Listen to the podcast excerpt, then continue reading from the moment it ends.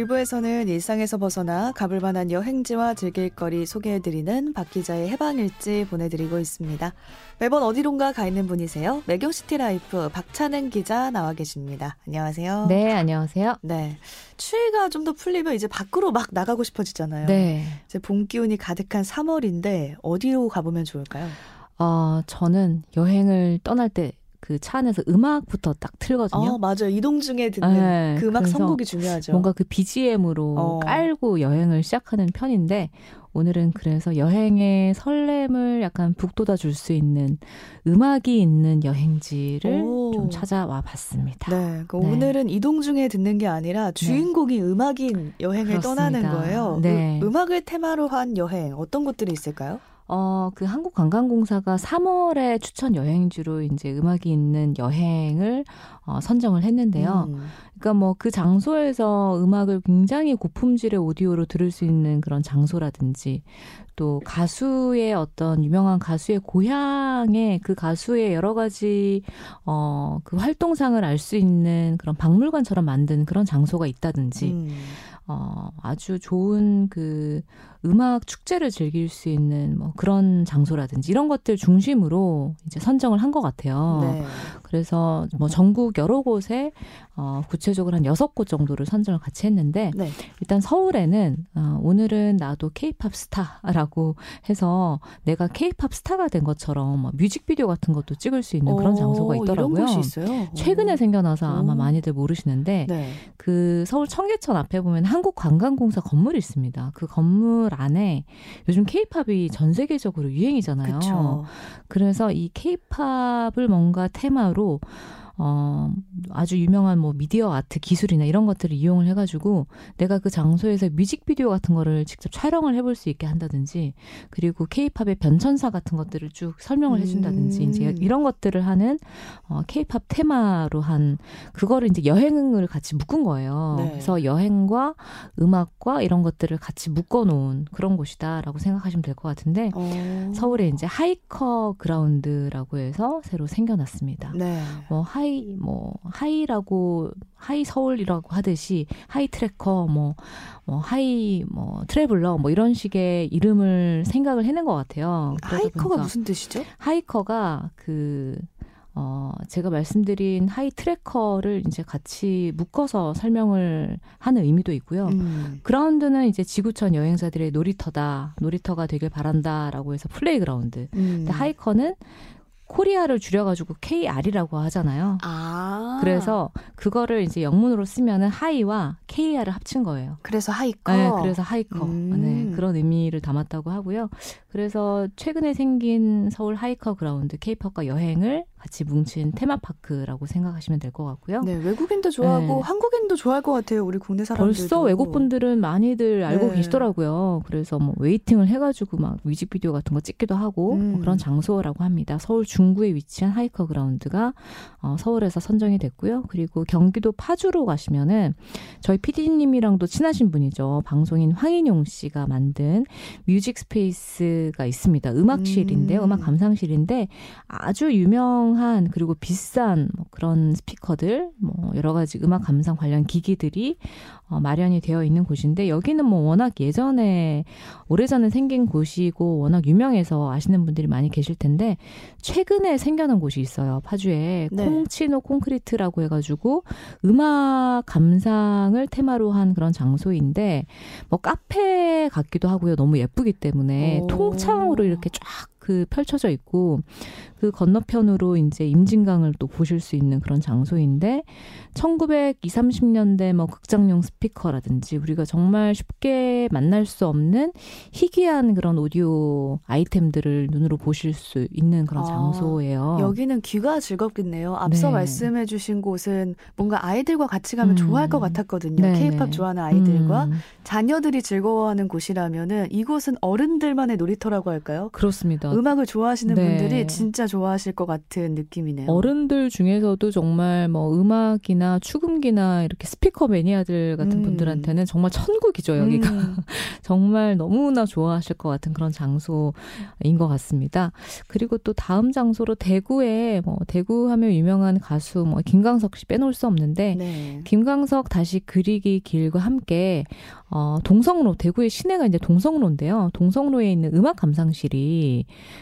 또 최근에 생겨나가지고 여기를 오. 또 많이들 어, 가시더라고요. 대구로 떠나는 추억의 음악 여행, 어, 김광석 다시 그리기 길과 동성로에 있는 음악 감상실이 같이 선정이 됐습니다. 음. 네, 그리고 통영에서 그 3월 31일부터 4월 9일까지 통영 국제 음악제가 열리는데요. 이 음악제 기간과 같이 맞추어서 이 음악 여행을 한번 떠나 보시는 것도 좋을 것 같아요. 네. 통영에 이제 그 국제 음악 단과 윤희상 기념관이 같이 선정이 됐습니다. 통영이 낳은 아주 유명한 음악가시죠. 윤희상 선생님의 모든 것을 한번 들여다보는 기회가 또 될 수 있을 것 같고요. 클래식 선율과 뭔가 봄바다 이 생각만 해도 굉장히 어, 너무 재밌는 여행이 될 수 있을 것 같은데 음. 음악과 떠나는 시간 여행이라고 생각하시면 될 것 같아요. 어, 지금 말씀드린 곳 외에도 이제 그 어, 경주에 있는 그 음악 박물관이 있는데 한국 대중음악 박물관이 같이 선정이 됐습니다. 이 같은 경우에 그 어, 유명한 가수가 기증한 뭐 의상이라든지 뭐 윤복희 음. 씨가 기증한 피터팬 의상 같은 것도 있고요.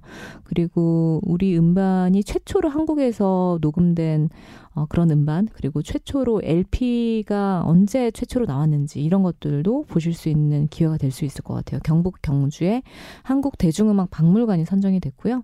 그리고 전라남도 영암에 우리나라의 트로트 가요 그런 박물관이 있었어? 생각하시더라고요. 오. 최근에 생겨나가지고. 어, 최근에 생긴 네, 거예요. 전라남도 영암. 그 최근에 트로트가 각광을 받기 시작하면서 생겨난 것 같아요. 지금까지도 아주 인기가 많죠. 네, 영암이 그 가수 하춘아 씨, 트로트 가수 하춘아 씨 고향이라고 하더라고요.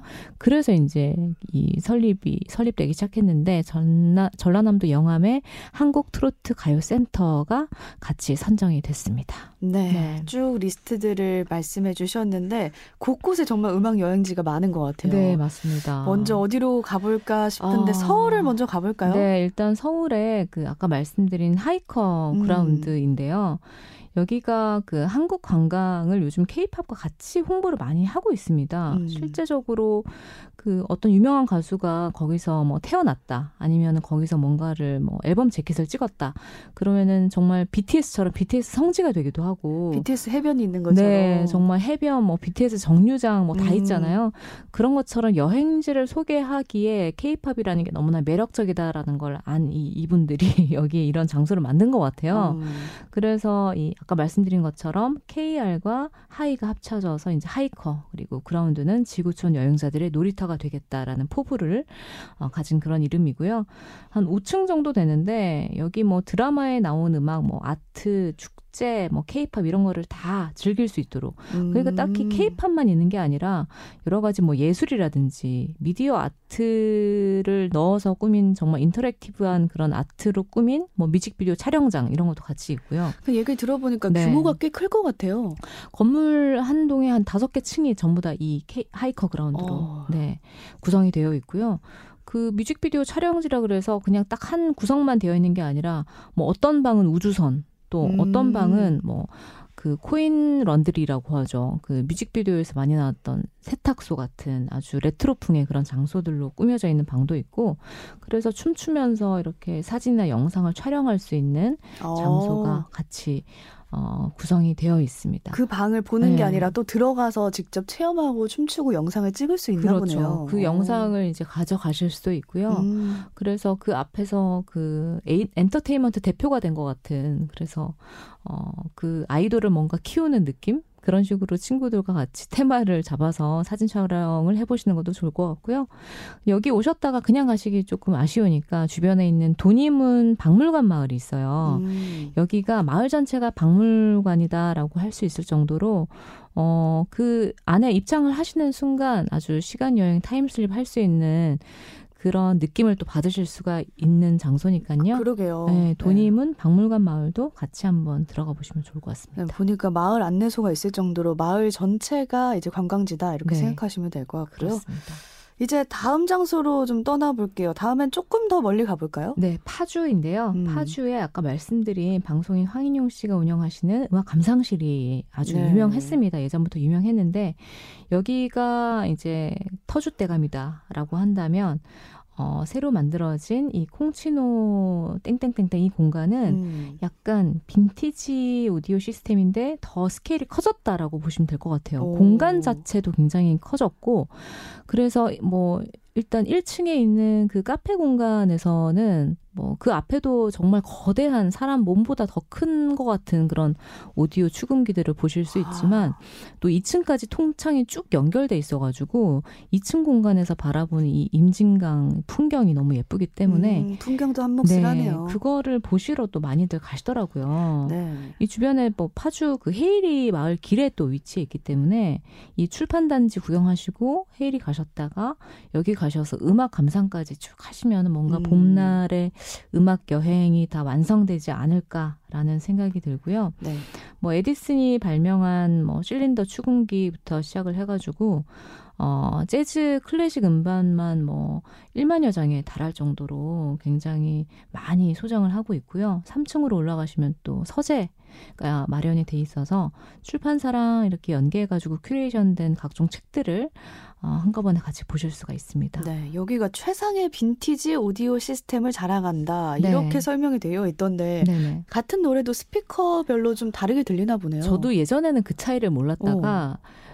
정말 조금 좋다라는 사실 이어폰만 바꿔봐도 이 음질 차이가 아, 나는데 음. 이 구하기도 힘든 희귀한 오디오를 가지고 듣는 음질은 사실은 뭐 말로 설명할 필요도 없이 너무나 좋죠. 네. 어. 그리고 이게 뭐 추금기나 스피커 자체도 중요하지만 그 공간 안에 설비도 굉장히 중요하다고 말씀하시더라고요. 어. 그 음악을 감상할 수 있도록 소리를 뭐지 증폭을 시킨다든지 음. 그런 식의 시스템이 이 안에 다 마련이 되어 있으니까 내가 음악을 좀 좋아한다 하시는 음. 분들은 올 봄에 파주 여행을 한번 같이 계획을 짜 보셔도 좋을 것 같고요. 네. 여기 가셨다가 주변에 이제 파주에 그 이등병 마을이라고 있습니다. 이등병 마을. 이등병 마을? 파주에 뭐 군부대가 많아서 그래? 이렇게 그러게요? 물어보시는데 네. 그 이등병의 편지, 그 아. 그 김광석 씨가 이제 불렀던 이등병의 편지를 작사 작곡한 분 그 김현선 선생님의 고향이에요. 파주 음. 광탄면에 있는 그 마을 자체를 그래서 이등병의 편지가 워낙 유명하다 보니까 그 노래에 맞춰 가지고 마을 전체를 그렇게 테마로 꾸민 건데 어, 최근에 뭐 벽화마을처럼 시작을 해가지고 카페 같은 것도 굉장히 예쁘게 만들어져 있더라고요. 협동조합식으로. 음. 그래서 뭐 목욕탕을 그대로 아주 옛날 재래식 목욕탕을 카페로 만드는 공간. 목욕탕을 카페로? 네네. 오. 목욕탕을 아주 레트로풍이지만 뭔가 뮤직비디오 나올 것처럼 알록달록하게 다시 꾸민 거예요. 그래서 뭐 그런 식의 카페, 또 식당, 뭐 줄 서서 먹는 그 베트남 음식 식당 뭐 이런 것도 같이 있고요. 파주 하면은 서울과 가까우니까 이런 데 같이 가셔가지고 쭉 데이트 코스를 한번 짜보셔도 좋을 것 같습니다. 네. 네. 파주를 다녀왔고 이번에는 다음 테마 음악을 테마로 떠나는 여행지 대구로 가볼까요? 네, 대구 아까 김광석 다시 그리기, 그리기 길이 같이 선정이 어, 됐다고 말씀드렸는데 어, 김광석 오늘 많이 나오네요. 네, 이게 뭐 대구 하면은 그 유명한 동성로만 생각을 하시는데요. 음. 이 시내가 아닙니다. 김광석 씨가 그 태어나고 자랐던 곳이 대구 대봉동에 위치해 있는데요. 그 중구 달구벌대로 그러니까 대봉동에서 태어나서 다섯 살까지 살았다고 해요. 사실 다섯 살 이후에는 김강석 씨가 다른 데서 사셨겠죠. 근데 그 이유만으로 이제 어 여기에 이제 김강석 다시 그리기 이름 그대로 김강석을 다시 그려본다라는 의미인데 뭐 김강석 씨의 여러 가지 뭐 그 조형물 얼굴 조형물이라든지 공연 풍경 같은 사진이라든지 어, 그리고 뭐, 글씨, 가사를 썼던 노트라든지, 학창 시절 사진과 뭐 콘서트 영상 이런 것들을 쭉 박물관 안에 조성을 했고요. 길거리에 쭉 걸어가면서 벽화 같은 것도 음. 같이 마련을 해 놓은 장소입니다. 네. 어, 이 주변에서 보시면은 뭐, 김광석 씨의 노래를 들을 수 있는 청음zone 같은 것도 같이 있고요.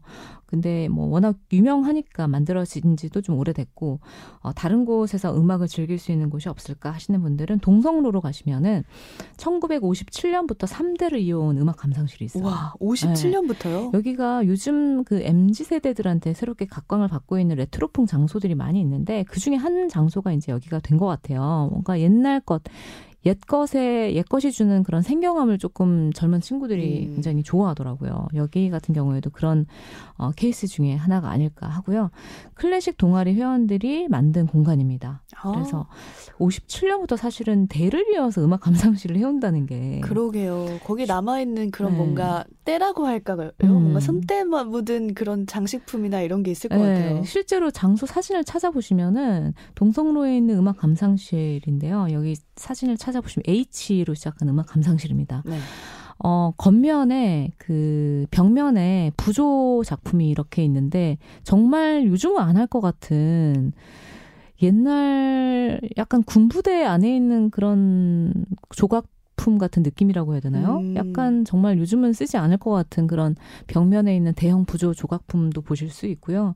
그리고 뭐 LP판 같은 것부터 옛날 오디오 장비 그리고 음악 음악 신청을 약간 칠판에 적어가지고 오. 하는 옛날 칠판 같은 게 그대로 남아 있어요. 왜 mz 세대가 가는지 알겠네요. 네. 색다른 체험이에요. 약간 그런 것들 음. 그런 것들을 보는 재미가 있는 장소라서 어, 57년부터 3대를 이어온 음악 감상실이 같이 선정이 된 것 같고요. 여기까지 오셨다가 그래도 나 음악을 좀 더 다른 데서 한번 더 듣고 싶다, 음. 한번 가보고 싶다 하시는 분들은 어, 대구 향촌동에 자리한 46년부터 우리나라 최초로 문을 연 고전 음악 감상실이 아, 있습니다. 여긴 또 46년에 열었어요? 예, 녹향이라는 곳인데 여기는 네. 뭐 워낙 그 클래식 매니아들한테도 유명하고요. 음. 46년이니까 6.25 전에 만들어진 곳이죠. 신기하네요. 아, 해방 전에, 해방 전에 만들어진 곳이고, 6.25 바로 직후에, 1946년이니까 6.25 바로 직후에 만들어진 뭔가 그런 전쟁의 잔, 참상이나 아픔을 위로하려고 뭔가 음악 감상실 만든 게 아닌가 음. 그런 생각이 드는데, 어, 여기 같은 경우에도 녹향이라고 하면 뭐 다들 알 정도로 워낙 유명한 장소고요. 그리고 그 미도 다방이라고 해가지고 100년 전통의 또 다방이 있습니다. 다방도 100년 전통이에요? 근데 지금도 간판이 뭐 그 닭갈비 갈비 골목에 같이 위치해 있는 장소인데 간판에 마음의 고향이라고 되어 있고 어. 이 다방을 소개하는 이름으로 그래서 대구에 가면은 진골목이라 그래가지고 백년 전통의 그 골목이 있거든요. 여기 가시면은 바로 이 미도 다방을 같이 보실 수 있고요.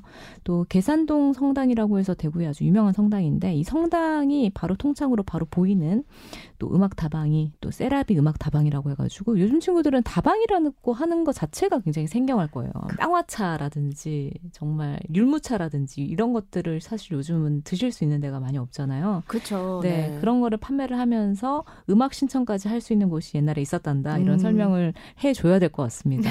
아주 유명한 어, 50년, 100년 전 전통을 자랑하는 그런 골목에 위치한 다방도 대구에 많으니까 같이 한번 이 여행 동선을 보셔도 좋을 것 같아요. 네, 네. 쭉 들어보니까 아무래도 옛 정치를 느낄 수 있으니까 음. 개인적으로는 부모님을 모시고 함께 쭉 둘러봐도 좋겠다라는 네, 생각이 너무 듭니다. 좋아하실 것 같습니다. 네. 네. 마지막으로 통영으로 한번 가볼까요? 네, 통영. 이 통영 하면은 뭐 워낙 그 강구한 앞바다 쪽에 그 이순신 거북선과 또 이순신 공원과 또 통영 동피랑 마을 이런 것도 또 유명하지만 네. 빼놓을 수 없는 게 이제 어, 작곡가 윤희상 선생님과 통영 국제 음악당일 것 같아요. 음. 이게 그 건물 자체가 그 거대한 갈매기를 형상화 시켜가지고 날아가는 갈매기가 건물 위에 앉아 있는 것 같은 그런 모양인데 통영 국제 음악당이 매년 봄이면 이제 축제 때문에 많이들 오시는 그런 장소죠. 굉장히 유명하더라고요, 예, 이 축제가. 좋은 게 클래식 재즈 매니아들도 일단 너무 좋아하시지만 이게 딱 그 벚꽃철이에요. 음. 음악 축제가 열릴 때가. 그래서 벚꽃이 막 휘날리는데 이 야외 공연 같은 것도 같이 많이 하거든요. 무료 야외 공연 이런 것들을 같이 보면 춥지도 않고 이 봄날에 즐기기에는 이거보다 더 좋은 축제가 있을까? 그렇죠. 앞은 네. 또 바다고. 그렇죠. 앞에는 정말 봄바다를 또 보실 음. 수가 있고 어, 바다멍을 그대로 즐길 수 있는 로비에 그냥 앉아만 있어도 바다멍이 가능한 그런 장소입니다. 통영국제음악단 네네. 여기서 열리는 축제가 통영국제음악제인 거죠? 네네 그렇죠. 여기 그 유명한 외국 뮤지션들도 너무나 많이 볼 수 있고 음. 평상시에 우리가 잘 볼 수 없던 클래식 만날 수 없었던 클래식 음악가들 외국 국내외 뭐 다 포함해가지고 어, 아주 유명한 그 뮤지션들의 무대를 또 볼 수 있는 기회가 될 수 있으니까 미리미리 한번 예매를 해 보셔도 좋을 것 같고요. 그리고 윤희상 기념관이 같이 위치해 있죠. 여기는 음.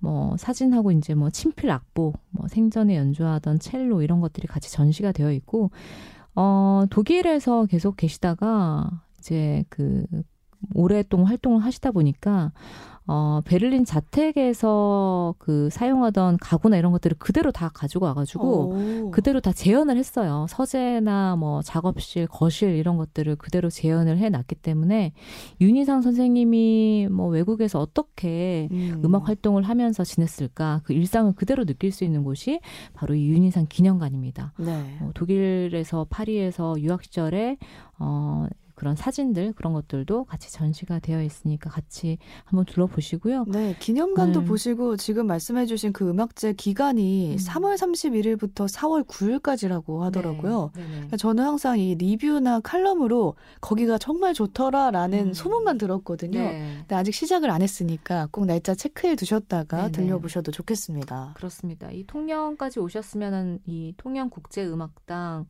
그리고 동피랑 서피랑 마을 다 둘러보시고 음. 또 묶어서 가시는 곳이 바로 이 약간 예술 투어인데요. 네.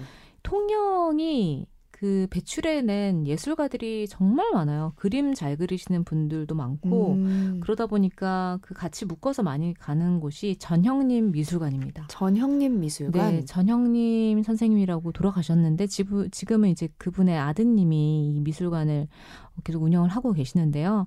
전형님 미술관이라고 해가지고 우리나라 거의 근대 컨템퍼러리 모던 예술의 현대 미술의 거의 어, 최고봉이라고 할 수 있죠. 근데 음. 생전에는 크게 인정을 받지 못하다가 사후에 더 인정을 받게 된 그런 화가신데요. 전형님 미술관하고 그 옆에 있는 그 책방이 또 있어요. 출판사가 오. 운영하는 또 책방이 있는데 그래서 그 주변을 쭉 돌아다니다 보면은 미술관도 있고 뭔가 책방도 있고 음. 앉아서 쉴 수 있는 카페 같은 것도 있고 그래서 쭉 돌아다니면서 뭔가 예술 투어를 하는 느낌? 그런 느낌을 또 받으실 수가 있기 때문에 그게 봉수골에 위치해 있거든요. 봉수골 예술 투어도 같이 좀 추천을 드리고 네, 네. 그러면서 이제 벚꽃도 같이 구경을 해 보시면 너무 좋은 예술 여행이 되지 않을까 그런 말씀을 좀 드리고 싶습니다. 네.